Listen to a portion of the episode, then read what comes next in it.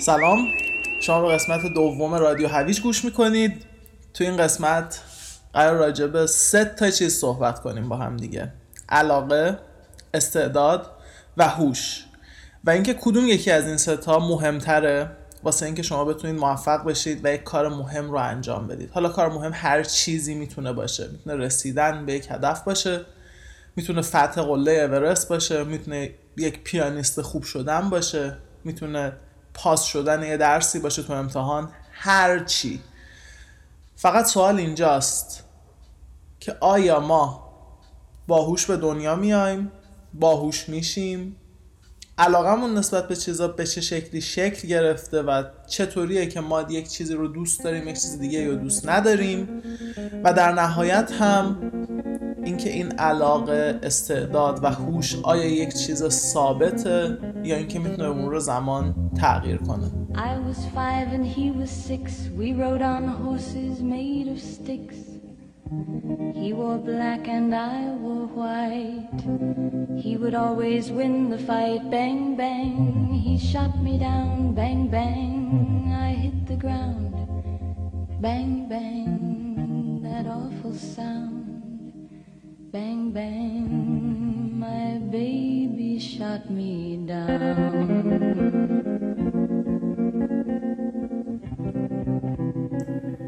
خب بذارید بحث رو در مورد خود من شروع کنیم من می‌خوام این رو بدونید به عنوان کسی که دارید حالا این پادکست رو گوش می‌دید اینکه من آدم متخصصی نیستم من روانشناس تراپیست روانپزشک یا حالا هر کسی که تحصیلات آکادمیکی توی این زمینه داره نیستم و صرفا بحث هایی که می‌کنم اول بر مبنای تجربیات شخصی و چیزهایی که دیدم توی زندگیم و بعد هم بر مبنای تحقیقاتی که داشتم توی این زمینه است. و خب تحقیقات هم هم از منابعیه که واسه همه قابل دسترسه. پس خیلی دوست دارم و خوشحال میشم که اگه راجبشون سوال کنید و بتونم شاید منابع بیشتری تو این زمینه بهتون معرفی کنم.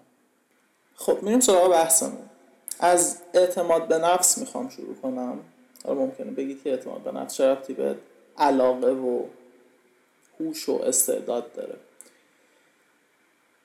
بیایید به همون مثال معروفی که وجود داره در مورد مرغ و تخم مرغ فکر کنید که میگن اول مرغ بود یا تخم مرغ و حالا حالت پارادوکس به وجود میاد چون که جواب قاطعانه نمیشه به این قضیه داد. در مورد اعتماد به نفس و علاقه و استعداد و هوش این پارادوکس وجود داره که اعتماد به نفس ما آیا ساخته هوش و استعداد و توانایی های ماست یا اینکه نه. اعتماد به نفس ما خودش باعث ساخته شدن هوش استعداد و توانایی های ما میشه. و خب سوال مهمیه به خاطر اینکه ما باید بدونیم از کجا می‌خوایم شروع کنیم. و من جوابی واسهش ندارم چون دو طرفه است چون وقتی که یک فردی آدم موفقیه وقتی که یک فردی توانایی هایی توی یک زمینه داره آدم باهوشیه می‌تونه یک کاری رو بهتر از بقیه انجام بده. یا حتی نگیم بهتر از بقیه. می‌تونه یک کاری رو بسیار خوب انجام بده. اون فرد به مرور زمان به صورت ناخودآگاه اعتماد به نفسش هم بیشتر میشه. حالا حداقل توی زمینه کاری خودش. وقتی که می‌دونه مثلا می‌تونه یک دستگاهی رو تعمیر کنه وقتی که یک بار موفق بشه توش خب دفعه بعدی خیلی راحت تر میره سراغش. اما از اون ور هم وقتی که یک فرد اعتماد به نفس داشته باشه اون اعتماد به نفس بهش کمک می‌کنه که بتونه درهای جدیدی رو به روی خودش باز کنه بتونه دنبال ماجراجویی باشه دنبال یادگیری باشه. نه ترسه از یادگیری نه ترسه از رفتن به سراغ یک راه جدیدی. ماها معمولا میترسیم ماها معمولا فکر می‌کنیم که اشکال داره. اگه مثلا توی یک کاری بدیم انگار مثلا زشته انگار اون کار واسه ما ساخته نشده که بریم سمتش. و این نکته رو هم هیچ وقت در نظر نمی‌گیریم که خب هیچ کسی از اول تویش کاری خوب نبوده. حالا من می‌خوام این بحث رو این شکلی ادامه بدم که یه تحقیقاتی انجام شده و به این نتیجه رسیدن که پدیده‌ای به اسم هوش اصولا اکتسابیه. تا یک چیز ذاتی. درسته که افراد مغزشون در بدو تولد. حالا به علت مواد غذایی که دریافت کردن موقعیت جغرافیاییشون و و و و و هزار تا پارامتر ژنتیکی و غیر ژنتیکی دیگه با همدیگه متفاوته. و در بدو ورودشون به این دنیا استعداد هوش و علایق مختلفی دارن. ولی این به این معنا نیست که اگر من توی یک زمینه استعداد نداشته باشم توی یک زمینه به اندازه یک فرد دیگه باهوش نباشم در بعد تولد نتونم در آینده از اون فرد حتی باهوشتر بشم از اون فرد حتی با استعدادتر بشم. حالا علاقه این وسط چی کار می‌کنه؟ من همه این حرفا رو زدم که برسم به اینجا و به صورت خیلی آجزانه خواهش کنم از همه انسان هایی که کلا دارن زندگی می‌کنن که دنبال علایقشون برن.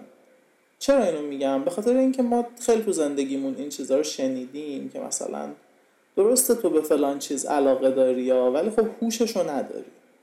تو استعدادت توی چیز دیگه است. درسته تو مثلا دوست داری ساز بزنی یا ولی تو باید مهندس بشی. تو ریاضیت خیلی قویه. خب؟ و معمولا شروع این مشکل از بچگی ما و در ارتباط با خانواده است. به خاطر اینکه خانواده خب به صورت ناخودآگاه فکر می‌کنه که صلاح ما رو می‌خواد. فکر می‌کنه که می‌خواد ما رو به راه درست منتقل کنه. ولی مشکلی که وجود داره اینه که با اینکه همه سعیش رو این زمینه می‌کنه چون جای ما نیست ممکنه تصمیمات غلطی هم بگیره. ممکنه ما رو به راه غلطی راهنمایی کنه. ممکنه برعکسش هم باشه ها یعنی هیچ گاردی در مورد این قضیه وجود نداره که می‌تونه خوب باشه می‌تونه بد باشه. ولی نکته ای که وجود داره اینه که ثابت شده نورون های مغز و حالا اون حافظه biological ی که وجود داره توشون به مرور زمان تغییر می‌کنن و connection های بین نورون هاست که اون شبکه پیچیده مغز ما رو می‌سازه.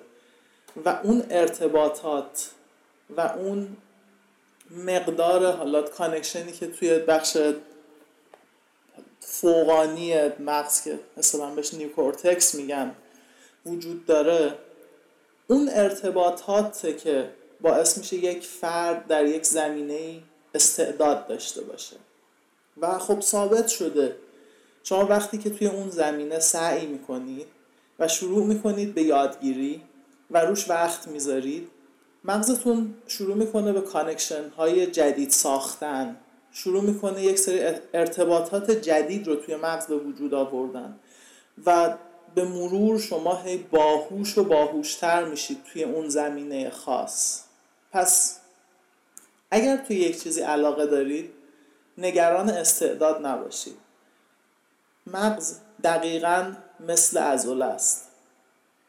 حالا میگم دقیقا مثل ازوله الان احتمال داره به هم فوش بدید. ولی از نظر یادگیری دارم میگم. شما وقتی که یک ازوله بدنتون رو ازش کار نکشید خب اون ازوله خیلی ساده فرم نرمال طبیعی خودش رو داره که حالا مثلا دستتون باشه باهاش مثلا می‌تونید یه وزنه 5 کیلویی رو بلند کنید.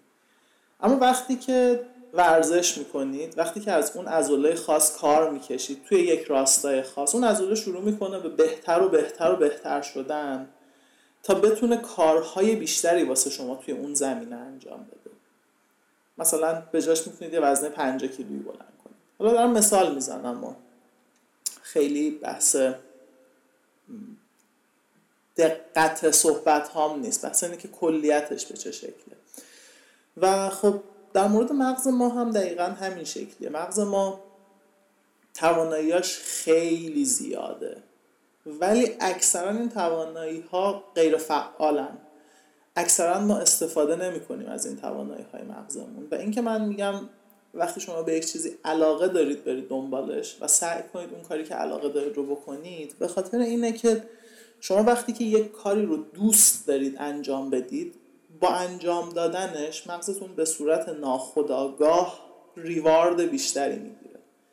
منظورم از اینکه ریوارد بیشتری می‌گیره چیه؟ ببینید ما یک سری حالا هورمون اصطلاحا ولی اصطلاح دقیقترش انتقال دهنده عصبیه. توی بدنمون وجود داره که نمی‌خوام حالا خیلی وارد جزئیاتش بشم.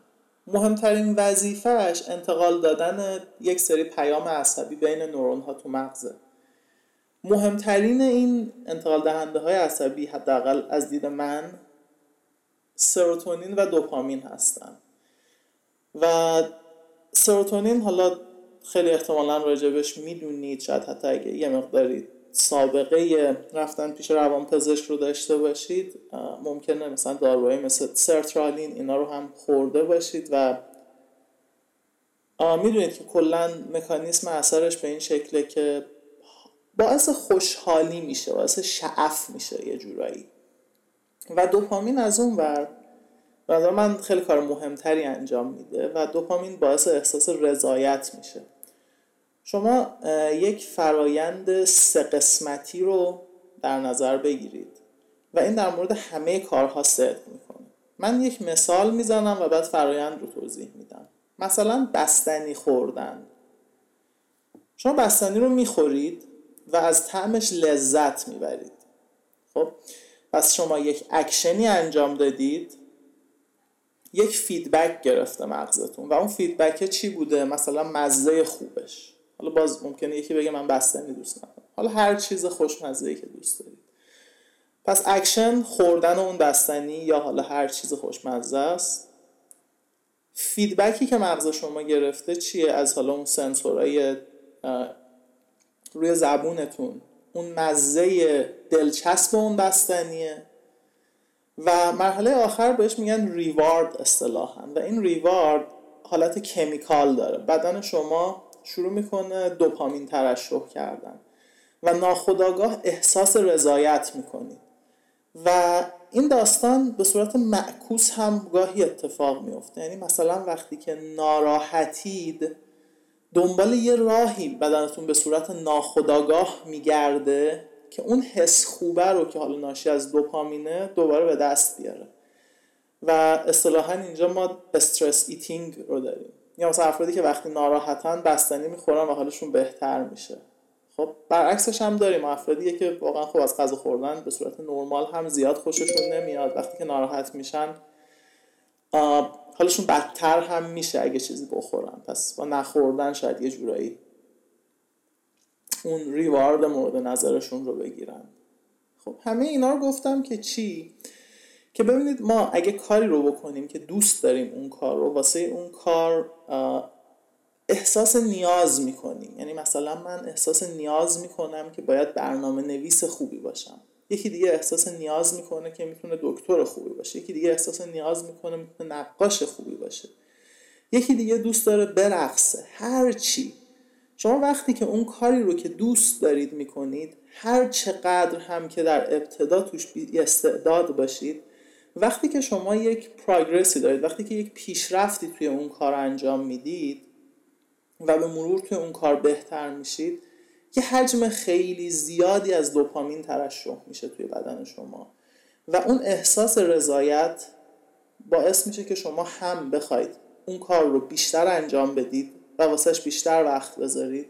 همین که مغز شما خیلی راحتتر اون connection های جدید رو ایجاد می‌کنه بدون اینکه هیچ گونه مقاومتی در برابرش داشته باشه.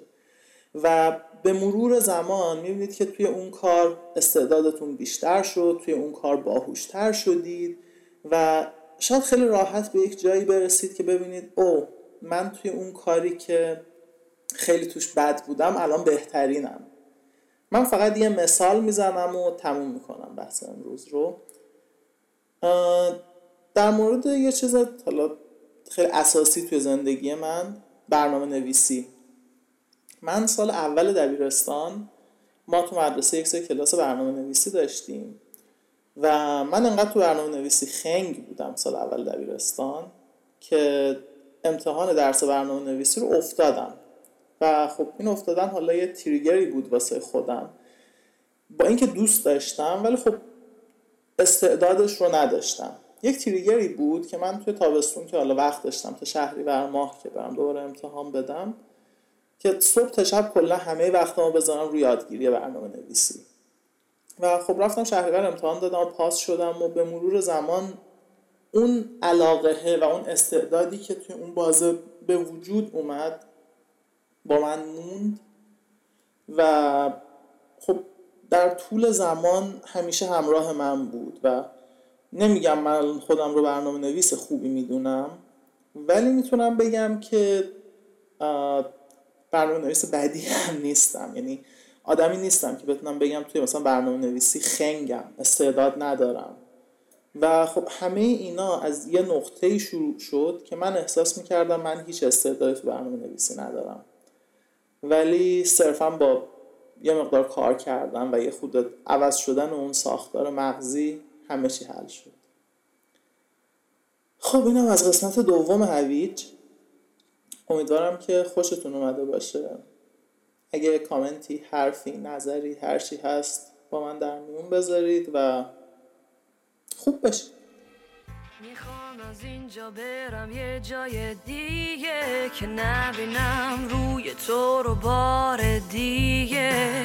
چون که با تو بودن یه کابوس تکراریه. درک خاکی که تو توش باشی اجباریه. میرم و نمی‌کنم پشتم و نگاه. یه بلیت یه طرفه دارم به اون دور دورا. اون جایی که از تو دیگه نیست خبری. همون جایی که نمی‌شناسم هیچ احدی رو.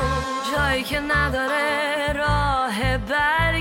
برگشتم اون جایی که میگن توش هیچ کمری نشکسته از عشق.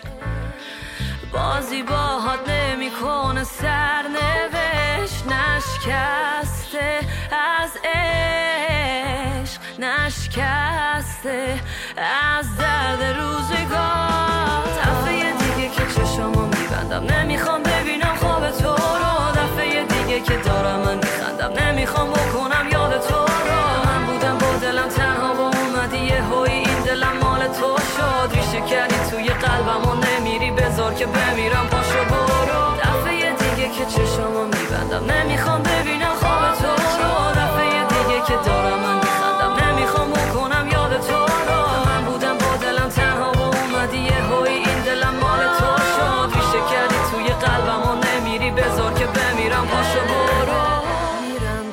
که به هم نرسه دست تو دلم از خزونه زندگی خسته شد. میرم به امید فصلی نو. درای زندگی همه روم بسته شد. گفتی تو رسم و رسوم دروغ نیست. قلب من رو بودی و تو فروختیش اصلا نفهمیدی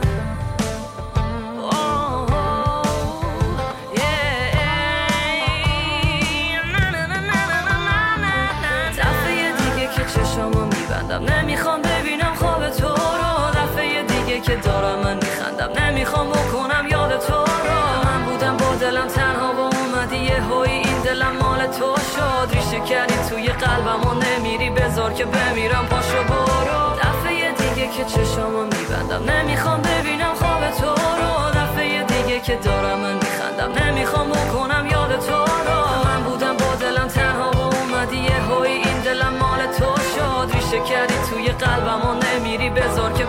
بمیرم پاشو برو. دفعه دیگه که چشمو میبندم. نمی‌خوام ببینم خواب تو رو. دفعه دیگه که دارم من میخندم. نمی‌خوام بکنم یاد تو رو. من بودم با دلم تنها با اومدی یه هوی این دلم مال تو شد. ریشه کردی توی قلبم و نمیری. بذار که بمیرم پاشو برو. دفعه دیگه که چشمو میبندم. نمی‌خوام ببینم خواب تو رو. دیگه که دارم من میخندم. نمی‌خوام بکنم یاد تو. من بودم با دلم تنها و اومدی یه هایی. این دلم مال تو شد. ریشه کردی توی قلبم و نمیری. بذار که بمیرم. پاشو برو.